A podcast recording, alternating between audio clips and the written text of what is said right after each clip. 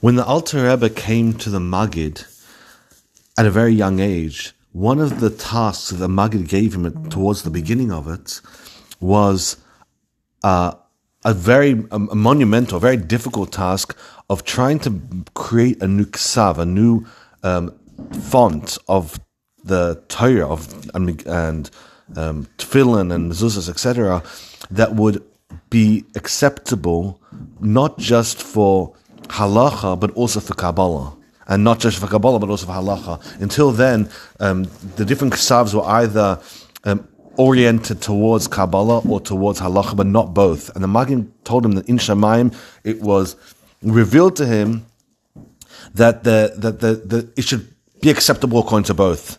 And so the Alter Rebbe worked extremely hard, became an expert in both of these um, um, styles, and then began to create a, a middle path that was in line with both of these.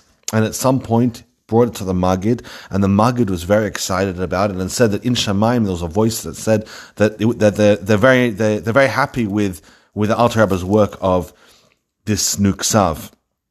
So the Alter Rebbe returned to, uh, returned home, and on his way back home, he stopped at Hanapali, which was, uh, I guess, somewhere along the pathway, and he wanted to meet Reb Zusha of Hanapali, who was a friend of his, and also happened to be someone who later on would write one of the introductions for the Tanya.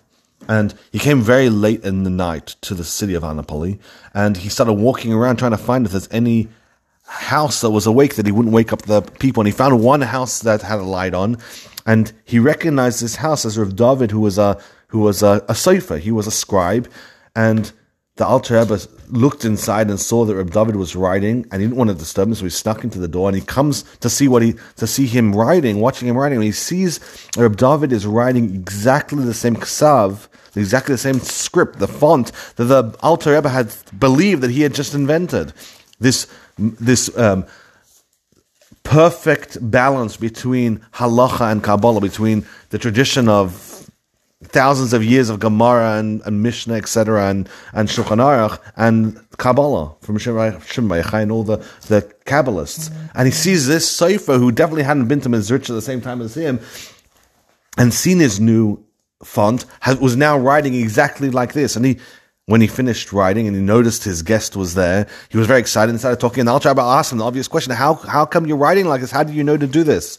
And he said that Reb that of Anipoli had come to him and had told him that there was a voice in Shemaim, that it, that there was a message in Shemaim that showed him that there was a new font that, he should be using. And Reb Zush had taught this Sofer, this scribe, exactly the new font that the Alter Rebbe described. And they both marveled at the fact that Rabbi Zusha had access to heaven and was able to, as soon as Al had invented it and been declared that this was now a good ksav, the Zusha had automatically felt this and was able to already start teaching other people this. It's a beautiful story. Al the next day um, met Rabbi Zusha and they, they discussed among each other this, this new ksav.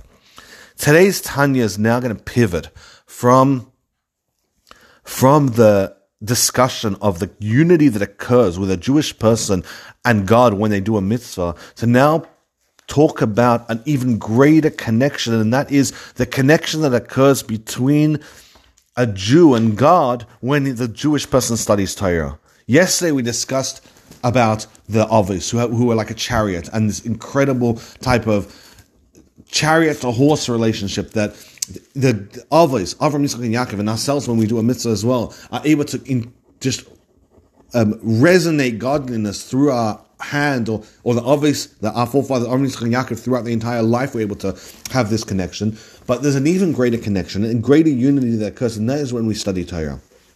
And that's now going to be the discussion for the rest of the chapter. The thought when we learn Torah, when we think about Torah, the thought that goes through our brain, and the speech in our mouth, what we're discussing Torah, as we're doing right now,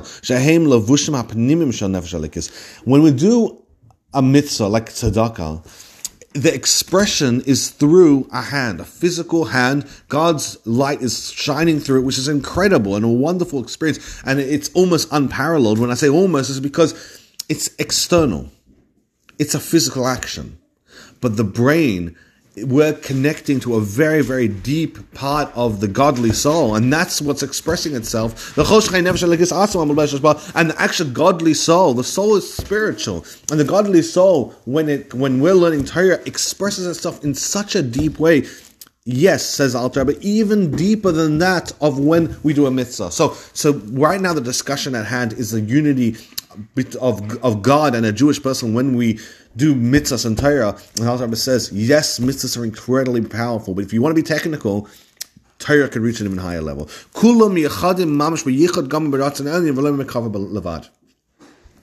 We spoke yesterday about the uh, the mitzvahs being a chariot for God. That's only when that's only when um, we're doing mitzvahs. But even higher than being a chariot of godliness is when we actually learn Torah. We're entirely unified. It's not that there's a horse and a rider, a chariot to God. It's such a deep expression. But when we learn Torah, we have an ultimate unification. It just becomes one. It just it becomes unified. Because when a person learns halacha, that's the will of God. And when a person learns that, they become one with the Torah, which is becoming one with God. Because a halacha is what God wants us to do. Why does God want us to do it? No idea. There's no real. It's it's just it's a part of God. When a person wants something, you start asking, "Well, how come you want you like ice cream? Ice cream doesn't make any sense to me." And the person says, "I like ice cream. What do you want for? This is what I want." The person, says, "What this doesn't make sense." And the answer is, "Yes, it might not make sense, but it this is what I want." It's so deep with ingrained within the person about what a person's desires are. If he likes Beethoven instead of Bach, or the color green instead of the color blue, ask a million questions. It won't matter. It's all about deeper than that. It's this, the per, this is what the person wants. When it comes to God, God's halacha, God's rules and instructions and guidebook, which is the Torah, is such a deep part of God. When we learn it, we connect with God on this deeply unifying level. שכל הלחץ עם פרטי המשכנו פנים מסורת העליון עצמי, שכך all הביצוע נספח שדבר זה מותר, או קשה, או פוטר, או זכאי, או להפך. Why a particular thing is permissible or or forbidden, this is deeply personal to God. And therefore, when we involve ourselves in this topic, we're talking about something deeply personal. We unify ourselves with God on a deeply personal way. V'chein kol tzirufe ois yes tayin avim kusulim heim hein amshachas shetzayne v'chachmasay emichedes beintzei baruch b'tachas yichud shehu hayadeya v'hu amada chulu. As we mentioned the very beginning of the Tanya, the Hashem is not like like ourselves. We put we put Hashem in this box and we say we're in a box. Well, Hashem's in a bigger box. And that's not how it works. God is one with His Torah. God is the knowledge, the known, and the knower, all in one. How that works, of course, our brain has no ability to understand that, as Rambam already mentioned. And when we learn Torah, we are unifying ourselves with godliness, with God.